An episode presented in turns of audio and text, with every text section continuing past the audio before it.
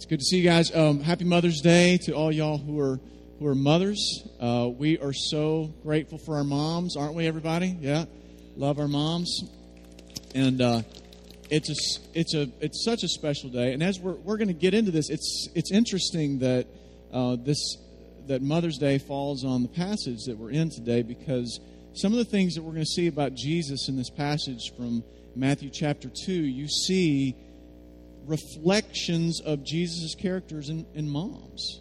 And just the way that they're willing to do whatever it takes and make sacrifices and, and just to, to do what it, whatever is necessary for, to, for their, the healing of their, of their children. Um, it's, a, uh, it's a difficult day for some because mom's already passed on for some. And uh, if you're one of those, then God bless you. Uh, it's, it's, a, a, it's difficult um, I, I, did a funeral for a friend, uh, a guy that I discipled a few years back, for his mom uh, just this past week. And so, right before Mother's Day, uh, he lost his mom, and his sister lost his mom, lost her mom, and then uh, their dad lost his, his sweetheart. And, and so, I've been praying for them. I've been praying for my friend Alan Hammond, one of the leaders here, because uh, he lost his mom just a few months ago. And tough day for them. Uh, but I, I, pinged both of those men this morning because their their their wives had been saved by God by His mercy, and so they were their their daughters. And I I told them in there, I said, you know, though you cannot hug your mom today, you can't kiss your mom today, you can't tell her Mother's Day today, Jesus can. Imagine in your mind Jesus walking up to your mom giving her a hug, kissing her on the cheek, and saying, Happy Mother's Day. So, for, for those of you that mom's already gone and she was a believer, she was, had faith in Jesus Christ, man, she's got the absolute best one ever wishing her Happy Mother's Day. And uh, so, um, tremendous, tremendous day. Let's pray together as we jump into this, all right? Um, God, we, we do thank you for mothers. Uh, we thank you that uh, the greatness of what makes a mom, a good mom, a godly mom. It's simply a reflection of Jesus. It's a reflection of the Father. It's a reflection of the Holy Spirit. We thank you, God. We thank you uh, that in, in ways that I mean, husbands and dads and kids. And, I mean, they, we look we look at mothers and just see the tenacity that they have, the tirelessness they have to stay up at night to do whatever it takes and to, to get the cold, to get the flu, because they don't care. They just want to love and care for that child. And it doesn't end even when the children are grown. Moms are still moms. We thank you for that, God. We declare blessings over the moms that are here right now, Lord Jesus. And uh, God, we even know that there's some in here that that they're moms, but they've not yet been able to deliver a child. And we know that's very painful, Lord Jesus, uh, when children are lost, both outside of the womb or inside of the womb. And God, we, we pray blessings upon them. May, may you just heal them, but may they, may they also know, Lord, that, that you, you have, des- have a desire for them to be a, a mother, Lord. And we, we pray, God, for, uh, for those that maybe their bodies need to be healed, God, to be able to, to have children that you do a healing even right now, Lord, in the name of Jesus. Uh, y'all just join me in that prayer. Just praying, Lord, for for those that they desire to have kids and, and maybe even something needs to be healed and, in dad, God, for children to, to be had. Lord, we pray blessings. Uh, we pray as you would choose a godly fertility, Lord, of those uh, married couples that are around. And Lord, may we also know, Father, that you're not only a God who who makes makes children in the womb, but you're also a God that adopts. That's how we all come into your family.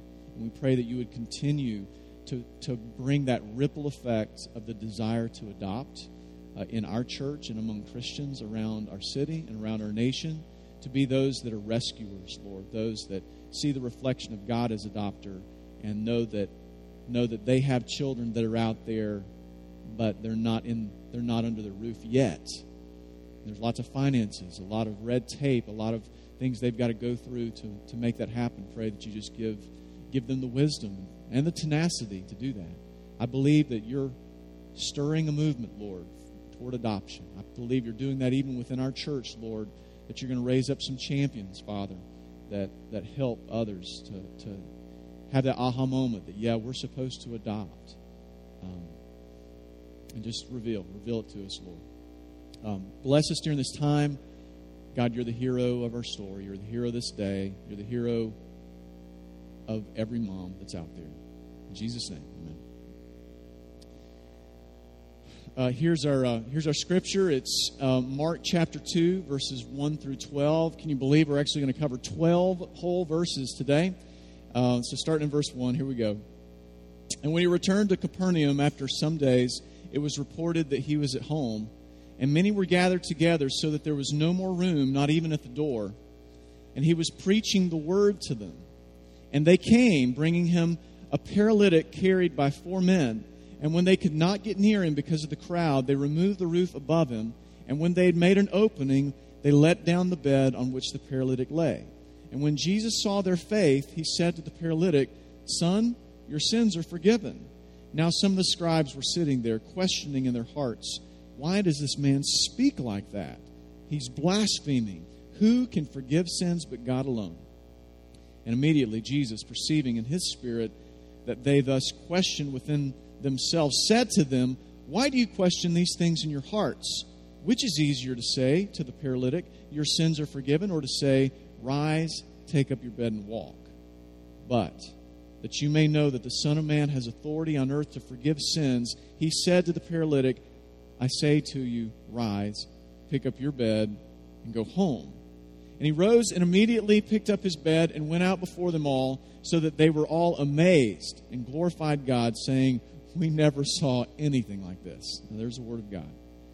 Um, these first couple of verses, it's uh, you know he talks about returning to Capernaum after some days. It was reported that he was he was at home, and then all these people started gathering. He he returned. He'd been he'd been out ministering, um, and it doesn't it doesn't say exactly how long he'd been out, but now he's come back home. Home? Who's home? Most likely, and I think it's in chapter one verse 29, I think it's where, where it talks about him being in, in Peter and Andrew's home. Most likely, it was he was staying at Peter and Andrew's home. It, it doesn't matter. We, we, don't have to know that. But most likely, that what, that's what was going on. I, I tell you that because as we get into the story and what happens in the story, think about Peter. I mean, you know passionate Peter. You know how quick tempered he is at, at times. And, and just think what happens in his house. Imagine it being your house that Jesus is in, doing some teaching to people, and then all of a sudden some things uh, some things get stirred up. They're there. But um, but another thing I want to point out is is that he'd been returning from this trip of preaching and of and of ministry, and uh, um, this is before the rest of the twelve had been had been chosen. The rest of the apostles had been chosen at this point. Um, at this point, you've got You've got four at least, and, and some of the other guys may be hanging out with them, but it wasn't official yet. But we, for sure, there was Peter, that there was Andrew, there was James, and there was John. Those four four disciples were with him during these ministry days. All right, and uh, so what we have here, uh, just to give you context and to show you what kind of a teacher that Jesus was, what kind of a leader. Uh, many of y'all, you're in some kind of a leadership position. Uh, maybe you're an employer, um, or you, you may be someone that you're, you're a trainer. Um, you're an HR person, maybe, that you place people into positions. Or maybe you just lead some kind of a group, a nonprofit organization, a for profit organization, uh, even a, a club at school. You've got a place of leadership. And what you look at broad scale, if you look at the life of Jesus, what he modeled when he called people to follow him, it was basically, and, I'm going to give you two different types of ways of looking at the way that he discipled and brought people into ministry and into mission. The first way, think of, think of it in three different phrases I go, we go, and you go. I go, we go, and you go. Jesus was the one. He came into this earth, first of all, and then now in ministry days, he just started out doing ministry. He went. And then he started gathering around people and, and just said, Look, here's where I'm going. Come and follow me. That's what a leader does. A leader, a leader is faithful in following the sojourn, the journey that they're on, and then they invite others to come with them. Not everybody's a leader, and not everybody's supposed to be a leader, but everybody's supposed to be obedient. Everybody's supposed to follow the way that they're supposed to go. But what a leader does is hopefully humbly, but definitely confidently says, Hey, everybody, this is where I'm headed. Come with me. And that's what Jesus did.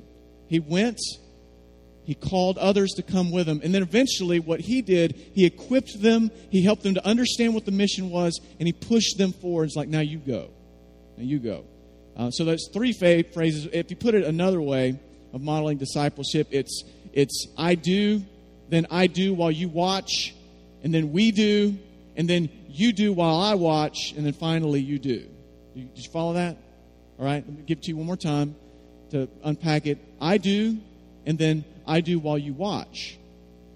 We do, and then you do while I watch, and then finally you do. Guys, this is incredible if you understand. If you, some of y'all, you're, you're not even married, you know, not even close to being married, can't even get a date, whatever it might be, you know. Uh, other of y'all, you're already married, but you're not a parent. But uh, you know, you know, someday, most likely, you're going to be a parent. And obviously, there are y'all who are her parents right now. This is a tremendous way to parent. You have to parent by modeling first. You go. You know, wherever it is, whatever it is you want your child to do, you'd better do it. I mean, it's not rocket surgery, right? Uh, you just, if you want them to follow you, you have got you've got to do it first. But now, all right. See, this is not only parenting, this is leadership, some leadership 101 principles anyway. Do you know what happens a lot of times? Some of y'all, you've been there in a job situation where they jump all the way to the you go, you know, all to the you do. They just throw you out. So they hire you. It's like, all right, sink or swim, you know. Some of y'all, you're in fields like that right now. And it's kind of like, man, there's nobody that they're helping you. They're not modeling. They're not teaching. They're definitely not doing things with you. It's just kind of like, all right, here's the objectives. Go get her done, right? And and you get out there, and sometimes you Sometimes you, you swim, sometimes you sink. But you know what? It stinks to be in an environment like that. And that's bad leadership. It's bad leadership to do that. God wants us, I mean, it's, it's very, it's very non-communal.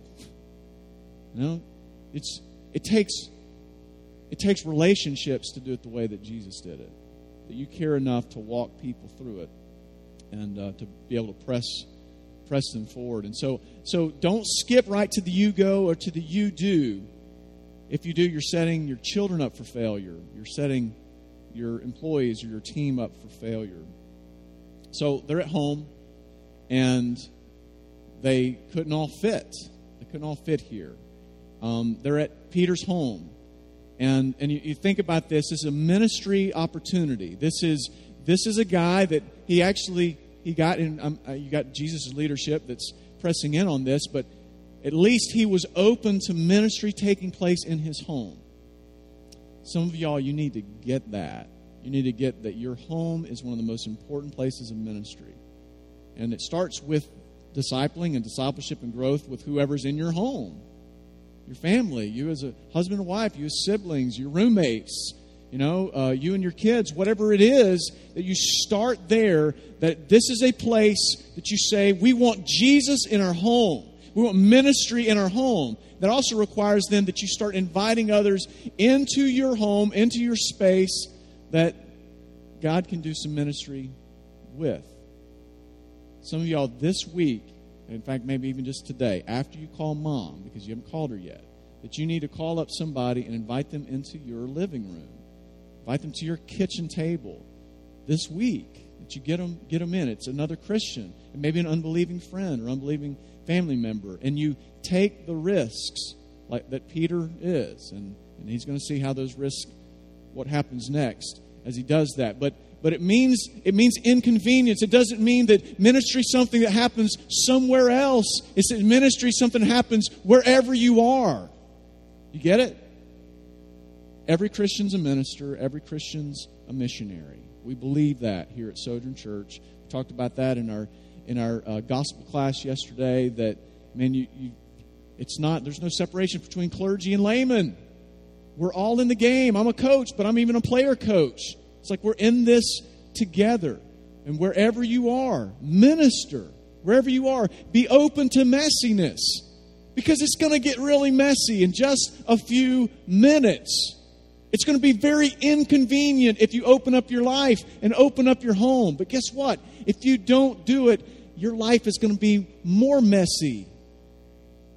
Just, it'll be an internal thing primarily. So let it out. Anybody in here, you're just like, I mean, I know we, this is kind of like, I'm, I'm up here and we're, we're here, but we're together. This is a big family. Anybody in here is like, you know what, Dave, it's me. I, got, I need to open up my life more. I need to open my home more. Come on, anybody? Come on. I know. All right, I see. Okay, I see you guys. All right, I see that here. Okay, all right. I, we, I and I, I would I would venture to say that every one of us, we've got those fences at some place that God wants to tear them down. He, he just wants us. He wants us to stop clenching. To say, all right, God, anywhere else out there, as long as it's not here, you know. Some of you may say, man, my house is too small, my apartment's too small. We got to go somewhere else. No, you don't. It means a lot if you invite somebody into your space. Now, you may not be able to have 40 people over, but don't let that stop you. Now, on the other side of it, there may be some of you, you live in a large house, a nice house. You live in a wonderful neighborhood, and some of the people, because we got a great diversity within within our church, you may feel a little bad. It's kind of like, well, I don't want to feel I don't want to feel like people think that I'm something or that I think that I'm something. You know, I don't want them to feel strange because my house may be bigger or nicer and all that. Listen, that's all just deception from the enemy. You need to let that go. Wherever you are, whatever you have, share it, invite people in. Somebody need to hear that. So um, it's inconvenience. It's going to be a mess if you invite people into your life. Now it says that Jesus preached the word to them. This is awesome. Jesus was absolutely a preacher of the word. But but uh, I'm, I want to. I loved digging into this passage this week. There is so much depth. I'm not going to be able to get get it all out there. If you want some extra stuff, there's some stuff going to be on the cutting room floor today. But here, here's the thing: is even even when it comes to this this portion where it talks about preaching, there are two primary words uh, in the Greek uh, for for preaching, and one of them it's it's one that basically is like to make a public proclamation in a formal situation. It's grave, it's authoritative, and must be heeded. And and most of the time, when Jesus or the others preached, they would use this one word. And I mean, it was and it was necessary. It was awesome. It was it was powerful. What happened? That's not the word that was used here. This word was one that it had just as much authority, but it was more of a conversation. And, and the way that this word is used, it's as if, I mean, it just points to kind of that Jesus had charm. And, and the way that he spoke, it was, it was not necessarily eloquence as much as it was so warm. It was so inviting as this word. And just so, it was, he was, he wasn't, it wasn't just lecture, but I mean, he's, he's talking with them, he's conversing with them. But the message is the same. It's the same message. It's, it's the greatest news of all. It was, it was that what, what was said earlier and what continues to be said by Jesus, he's saying and explaining what it means that the kingdom of God is near. Repent. And what that meant. Basically, I mean, again, the kingdom of God being near, he would be explaining to him that, look, God has not left you in your brokenness. God cares. God loves you. And Jesus is preaching that today to you guys and to me. God has not left you in your brokenness.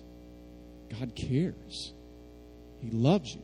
I mean, just say it to the two people around you. Just say, look, look at each other. Say, God cares and loves for you.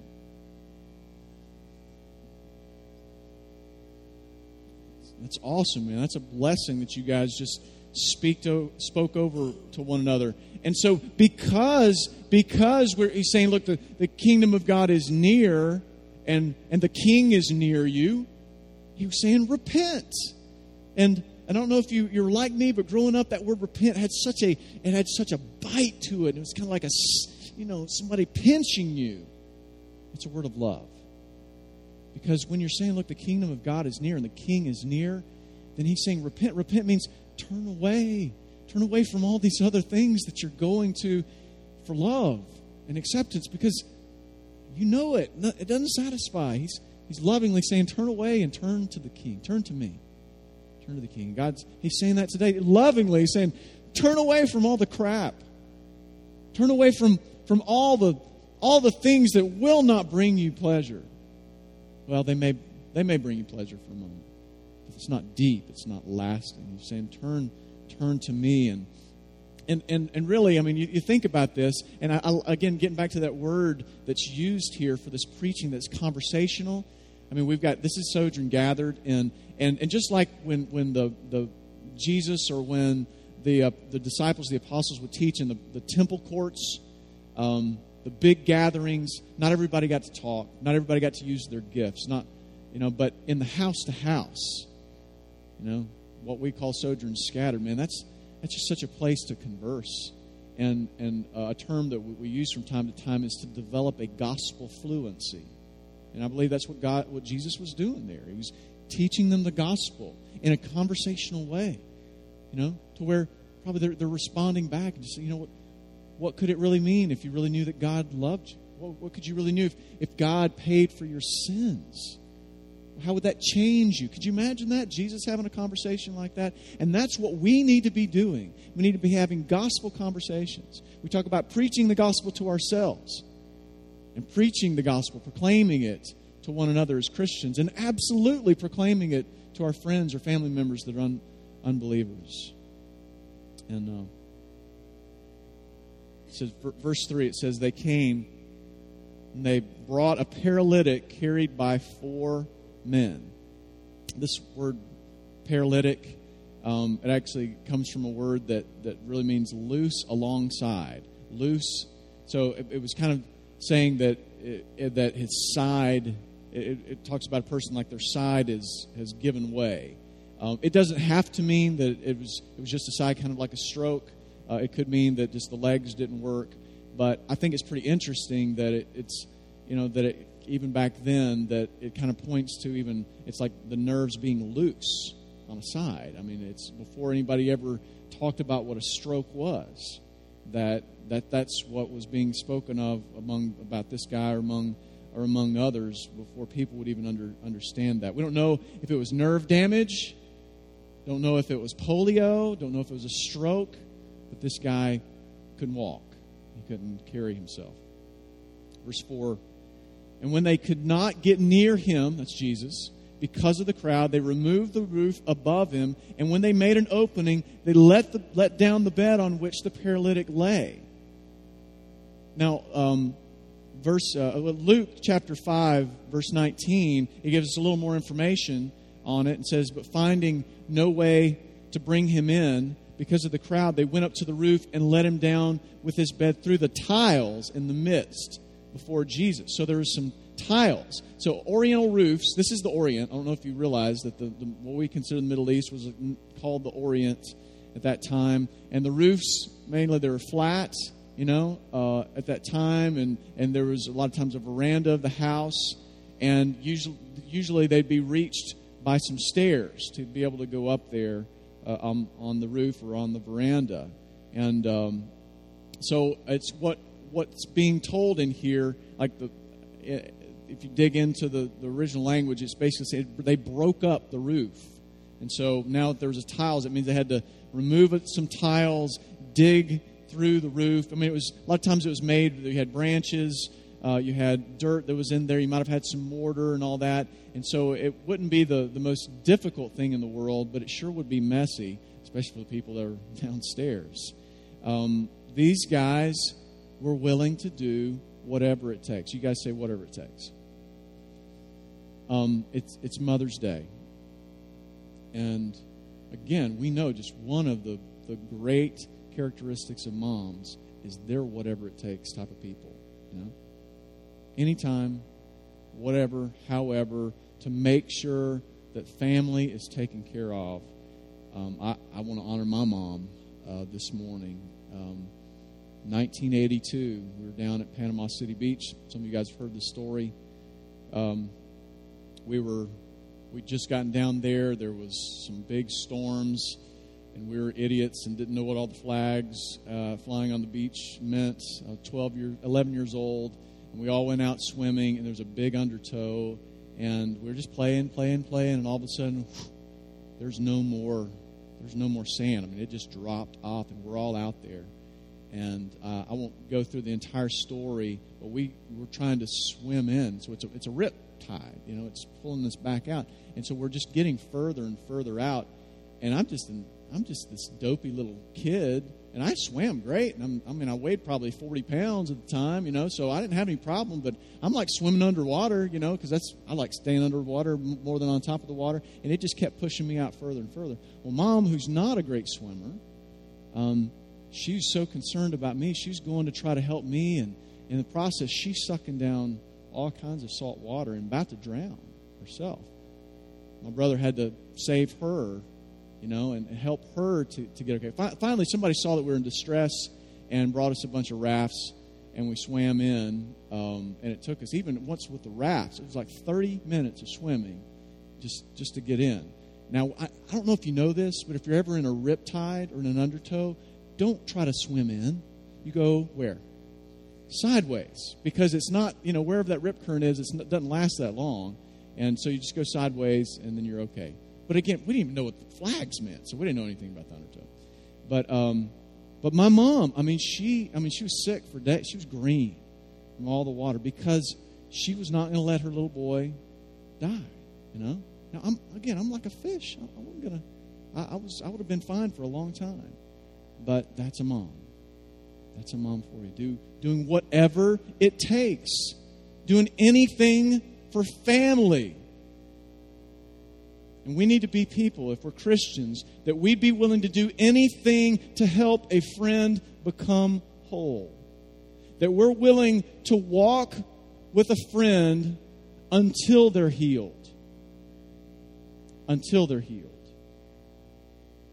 For some, that means you're walking for years and years and years, and finally God takes them home and He heals them that way. But the whole time, you're walking with them, asking God to heal them. We're going to talk in a little while just of other part of being a friend, of walking with other friends, that they become whole spiritually. Um, says that when they could not get near, they, they couldn't get near to Jesus. Now, guys, when when you're trying to get someplace, you know, when a room is, is filled and you, you can't get in there, our natural inclination is not to go to the next room and to hammer through the sheetrock to get into the room. That's not just, oh, we can't get in, uh, we'll make a wall. You know, we'll, we'll just make a hole, right? That's not, that's not what you normally think, all right? So there's something going on here that there's, I mean, there's a passion within these guys, and I'd say even within this paralytic, because he's a part of it. Uh, it's a, they're, they're journeying together in this.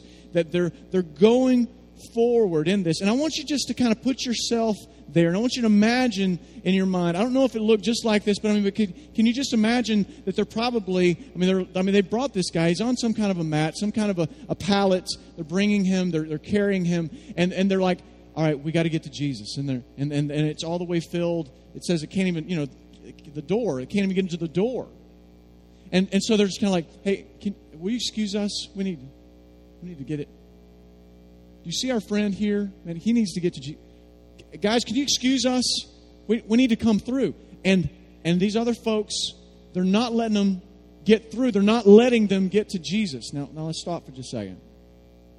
You know that there's actually times in our life that we can be so focused on on our stuff that kind of surrounds ministry or even our agendas that may may be around the concept of church that we can blockade those that need to get to Jesus? I mean, just think about the Good Samaritan story where you got you got a, a priest, a priest who's just like, man, I, I, sorry, I don't have time. I got to go minister. I don't have time to stop here, you know. And you got the Samaritan, a guy who's a, a pagan dude, a person doesn't even worship Jesus, worship God, and and that, that he was able, he stopped. You know, we need to listen to the Holy Spirit and just to make sure that our agendas don't get in the way of God's agenda and what He wants to do. But but uh, okay, so they're they're they're like, you know, can you let us can you let us through? We really need to get us through. Hey, let us in. And they still can't get in.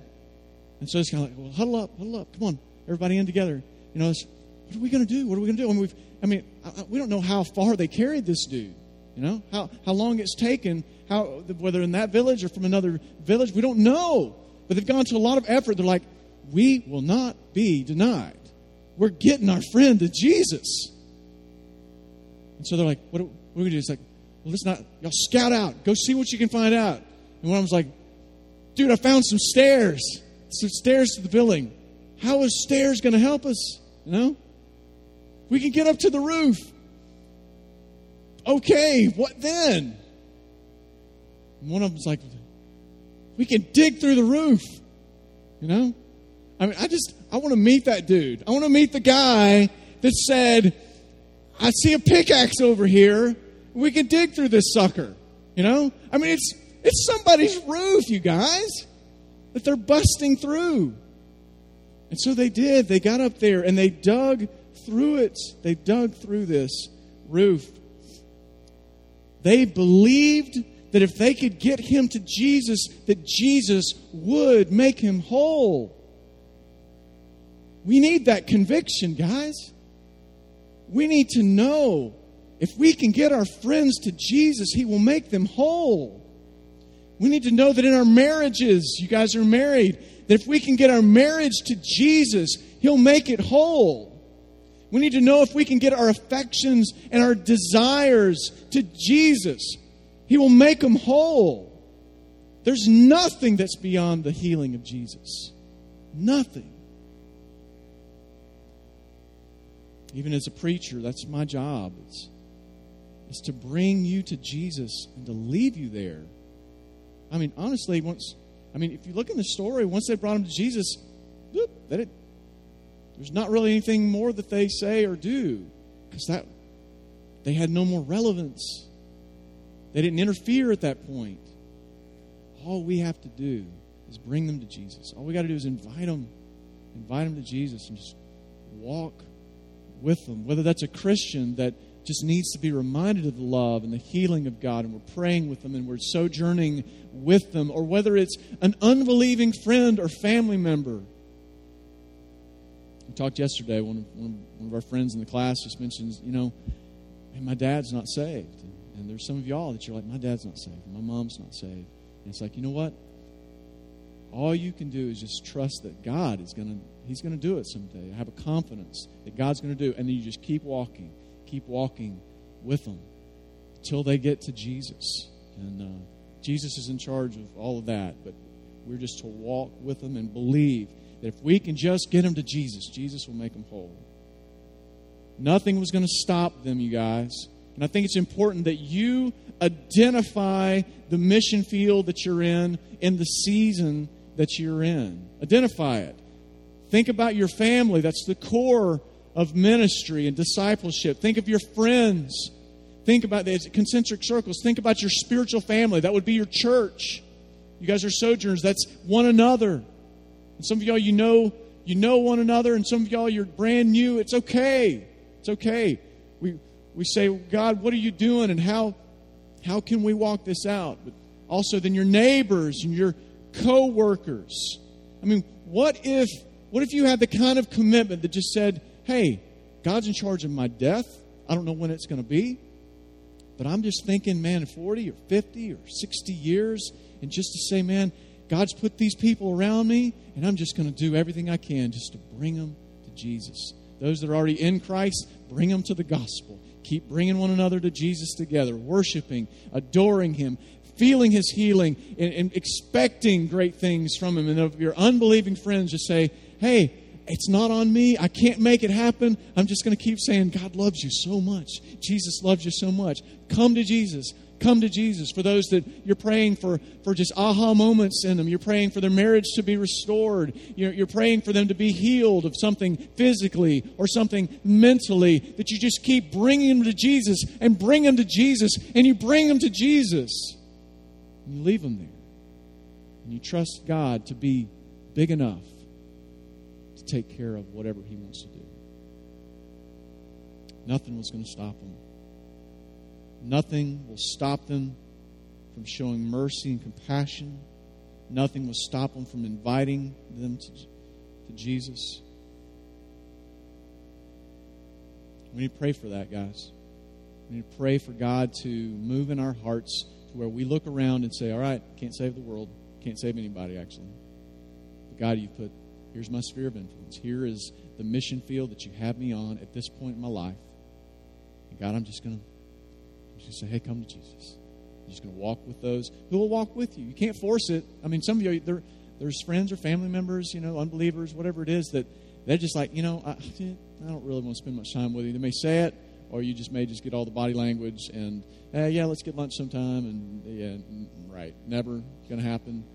Hey, if they don't want to play ball, don't play ball. Just because God has people that want to play ball with you. God has people that you're supposed to walk with.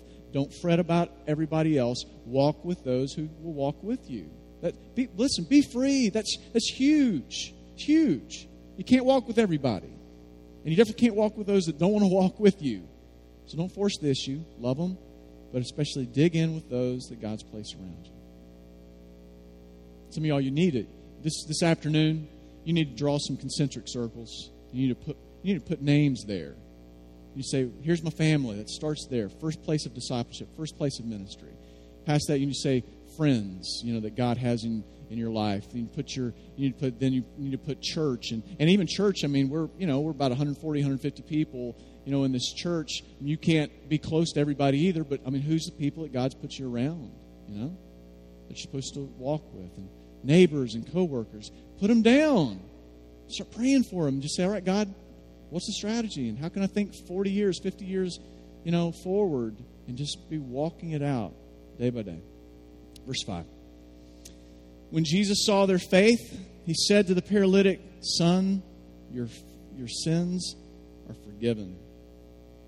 Now, first of all, I, do want, I want to remind you that you can't bring anybody to Christ that doesn't want, that doesn't have a, a drawing in, in them, you know, or that's happening to them to want to come. You can't make it happen. And so, same thing in this story too. I just, I just really don't believe. It doesn't say it, but I just don't believe that the paralytic, they, you know, they're bringing him kicking and screaming. No, I don't want to go to Jesus. No, I don't want to go to Jesus. I believe that he was a part of this. And, and even with this statement that's saying about your sins are forgiven, that, that, that there's the, the indication there is it's not just about the faith of these other four men, which is huge, but the faith that's also in this man, which of course God's the source of all the faith anyway. But it's important that that again we, we play ball with those who want to play ball. That that we walk with the physically sick until they're well. That we walk with the spiritually sick until they are well. It's a commitment to people. Think through a multi-decade plan for all of this.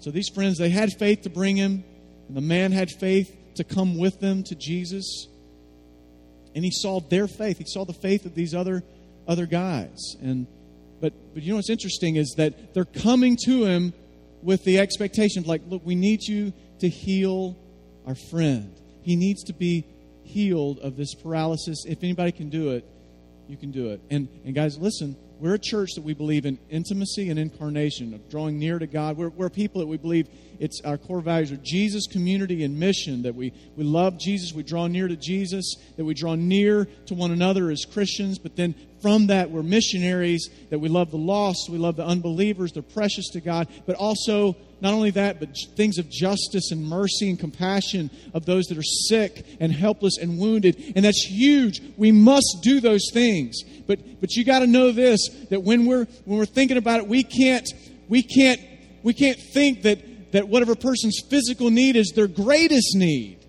And Jesus knew that.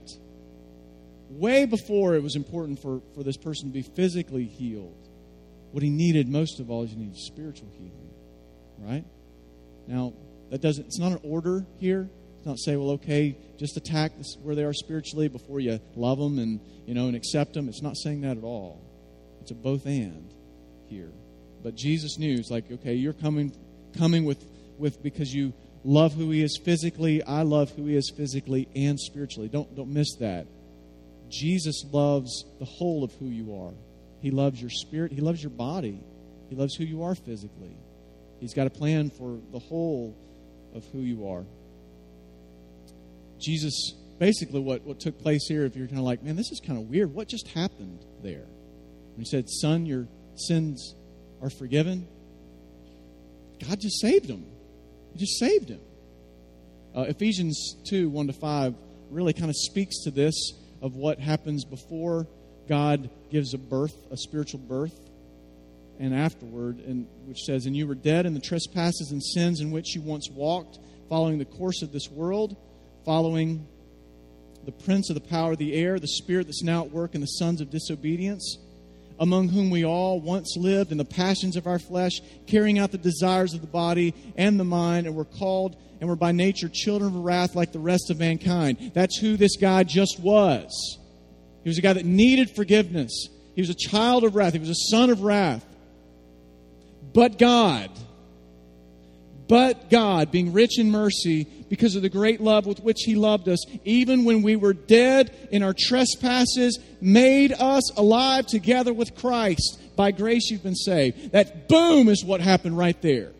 He made him alive. He declared, He said, he said Boom, I'm making you alive. I'm, I'm making you born again. I'm bringing life to you. I'm even giving you the faith. And then he responds. He's going to respond to him now.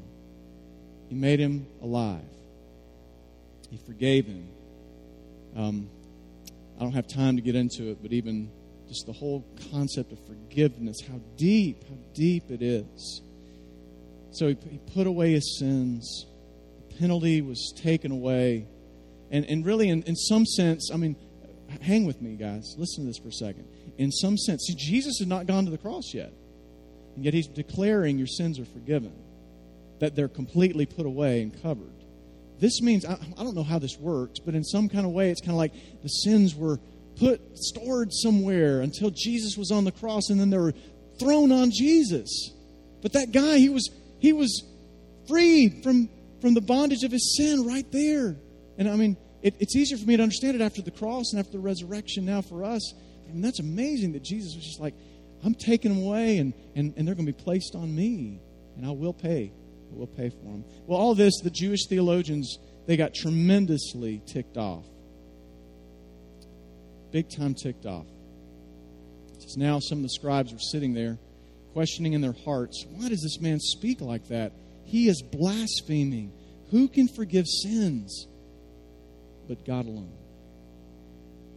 Guys, their logic was not flawed. They knew God alone was the only one that could forgive sins. They were right. They were wrong with, about their conclusions because they looked and they thought it was just a man. But it wasn't just a man, it was the God man. The only, only God man that there's ever been. And Jesus forgave his sins. Don't, don't gloss over that, that Jesus is God. And Jesus, at this point, he admits admits being God. Immediately, Jesus, perceiving in his spirit that they questioned within themselves, said to them, Why do you question these things in your hearts? Um, guys, um, I'm, I'm, gonna, I'm going a little bit longer than, than what I normally do, but I want to I wanna finish this out because this part, even right here, is just so important to see that Jesus perceived in his spirit um, guys, Jesus was God, is God, will always be God, but don't underestimate what he released upon becoming the God man. There is nothing about the characteristics of his deity that, that were taken away from him. He didn't become lesser in his godness. Know that. But there were things that were, I don't know, that it's, it's, it's that he, he didn't access parts of his deity. I don't get that. But it's like there was a covering that was done so that he could walk in the Spirit, just like Christians are supposed to. He modeled. You look at Jesus, and sometimes we just we just tend to say, "Well, man, we, yeah, if I was God, Jesus has had all these all these powers." Guys, that's not what Jesus was modeling. He was modeling what it meant to be reliant upon the Holy Spirit and to be filled with the Spirit. When you start seeing these things of what Jesus knew and all these miracles that took place, they were coming from his Father through the Holy Spirit in his spirit and coming out. And that's the life God wants us to live. You're like, what are you kidding me? Miracles? Maybe. Maybe. I, we believe in all the gifts. I mean, I'm, I'm praying God will just unbuckle it and just, you know, that, that he'll, he'll release more of, more of his gifts because and Jesus walked this way, and, and He wants us to walk like that. Some of y'all, you need to you need to just ask the Lord.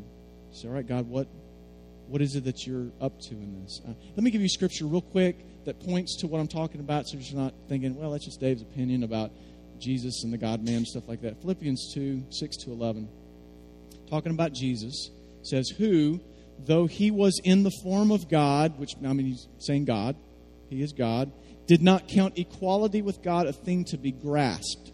And here's what that means. Not saying that he was less than equal with God, but was saying for him to stay in the exact same same plane because he became the God man. So it's something, I mean, it wasn't that, that anything was taken away, but things were added to him. And, and there was a diminishing just of, again, his access that took place. And he was like, I'm not going to hold on to everything that I've always had and the glory that I've had with my father, you know, and just, and just all of the power and the knowledge and all of that, that he, he submitted himself and humbled himself more than we can even imagine he humbled himself, being found in human form, he humbled himself by becoming obedient to the point of death, even death on a cross. Therefore, God has exalted him and bestowed on him the name that's above every name, so that at the name of Jesus every knee should bow in heaven and on earth and under the earth, and every tongue confess that Jesus Christ is Lord to the glory of God the Father.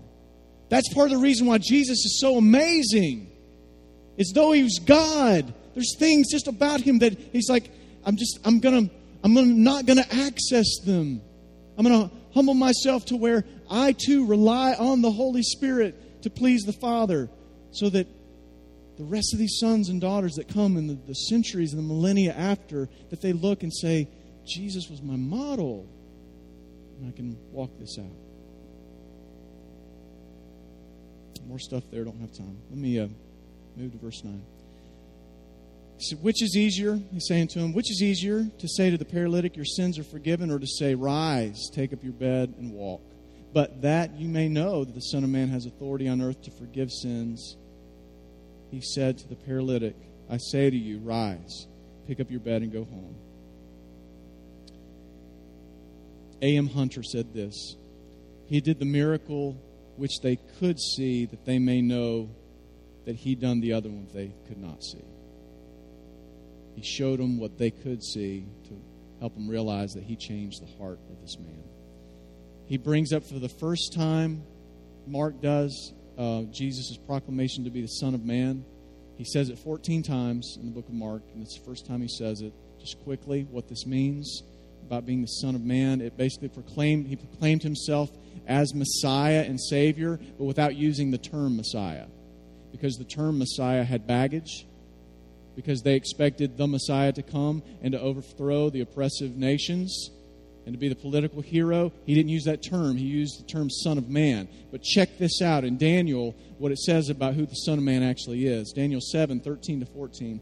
I saw in the, in the night visions, and behold, with the clouds of heaven there came one like a Son of Man. And he came to the Ancient of Days and was presented before him. And to him, the Son of Man, was given dominion and glory and a kingdom that all peoples, nations, and languages should serve him.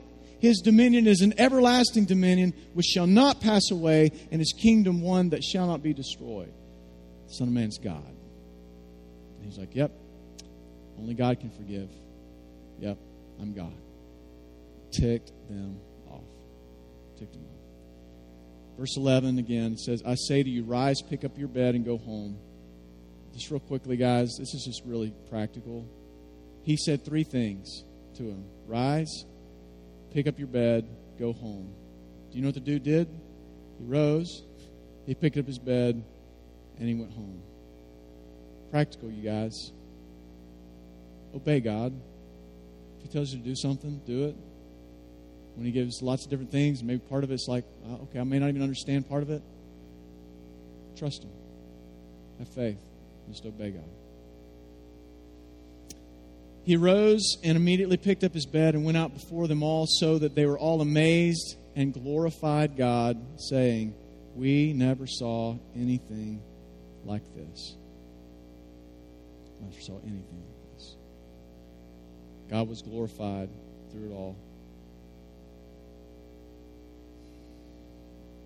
Moms are willing to die for their kids, to do whatever it takes.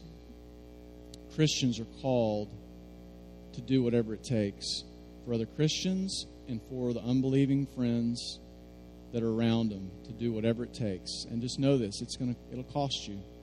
It may cost you a, a roof. it may cost you a lot of mess in your house. It may cost you a lot of misunderstanding. It may cost you. There's going to be some fights that break out. We don't know what it's going to cost you, but just be willing to do whatever it takes. Guys, the real hero of this story is Jesus. Because though those guys were willing to do to let nothing stop them from seeing the healing and the, the, well the healing of their friend, there is nothing, nothing, nothing that would have stopped Jesus from doing whatever it took to save you because he loves you that much. Nothing would have stopped him. He is no potential Savior. We talked about it yesterday. Jesus didn't gamble and say, Well, I hope this works. When he was on the cross, he bought you. He made it plain and clear that you would be one.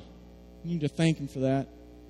You need to worship him for that. And if you're on the other side and you're just like, man, I'm not a believer yet, believe today. Surrender. Because he did whatever it took, and it took his life. He died with your sins upon him. God, um, just help us as, as we contemplate this and as we respond to you in faith, Lord. Be glorified, Jesus. Thank you for being our great Savior that brings healing not only to our bodies, but to our souls. In Jesus' name, amen.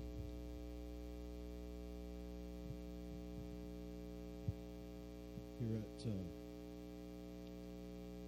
here at Sojourn, we celebrate the Eucharist every Sunday. You may know it as the Lord's Supper or communion. and the reason that we do that is because the early church did that. If you were to even do a cursory reading of the early church fathers, I haven't found one yet that doesn't talk about the power and the majesty and the, the beauty of meeting Christ in bread and wine. Every one of them talk about it. There's not one. And the reason that they talk about it is because they believe, as we believe, that Christ is present. Not only is Christ present in the Eucharist, but Christ, whether or not you understand it or not, was just present in David's preaching. And Christ was present when Jeff and Judy were praying and while we were praying. And Christ was present and will be present as the band leads us in worship. See, Jesus is present now, He's here.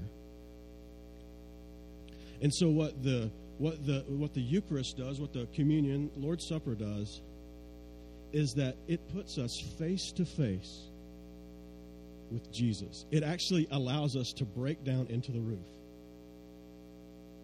And not only carry our friends, but to drop down ourselves through the roof and to see Jesus in these elements this bread, this wine, this juice. We see him face to face.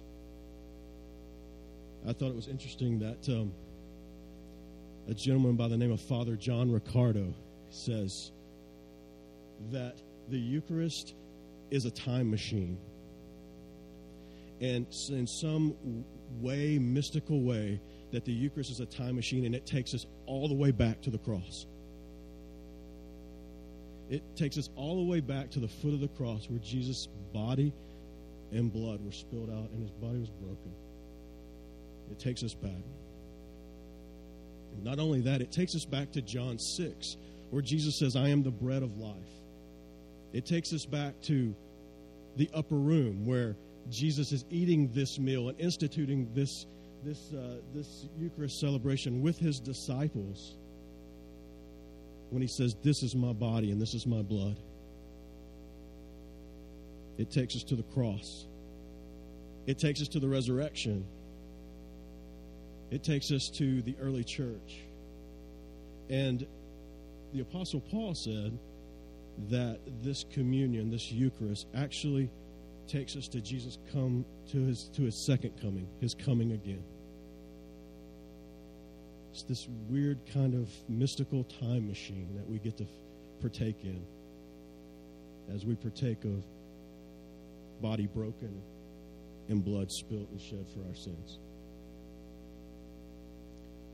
So today as you ready yourselves as you prepare your soul to come face to face with Jesus through these elements. Use your God given imagination to think about you being on that mat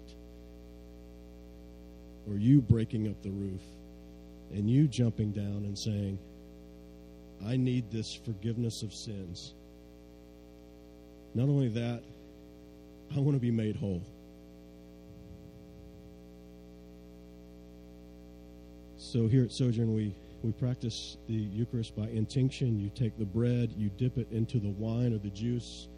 You are free to go back to your seats to partake it alone or with your family or gather as friends and pray for one another or pray alone. Whatever you want to do, whatever the Lord is telling you to do. So if you will bow your heads and close your eyes what we want to do is just take a moment, take some a moment of quiet as Marty's playing, and just ready your soul, ready your heart.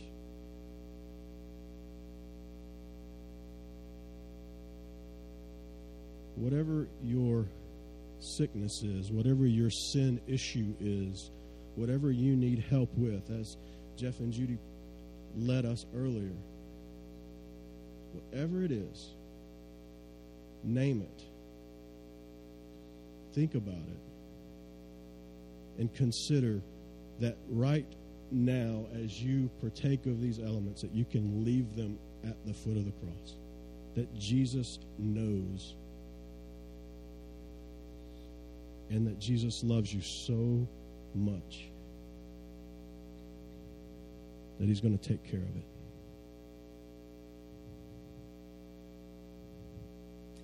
And when you're ready, the tables will be open.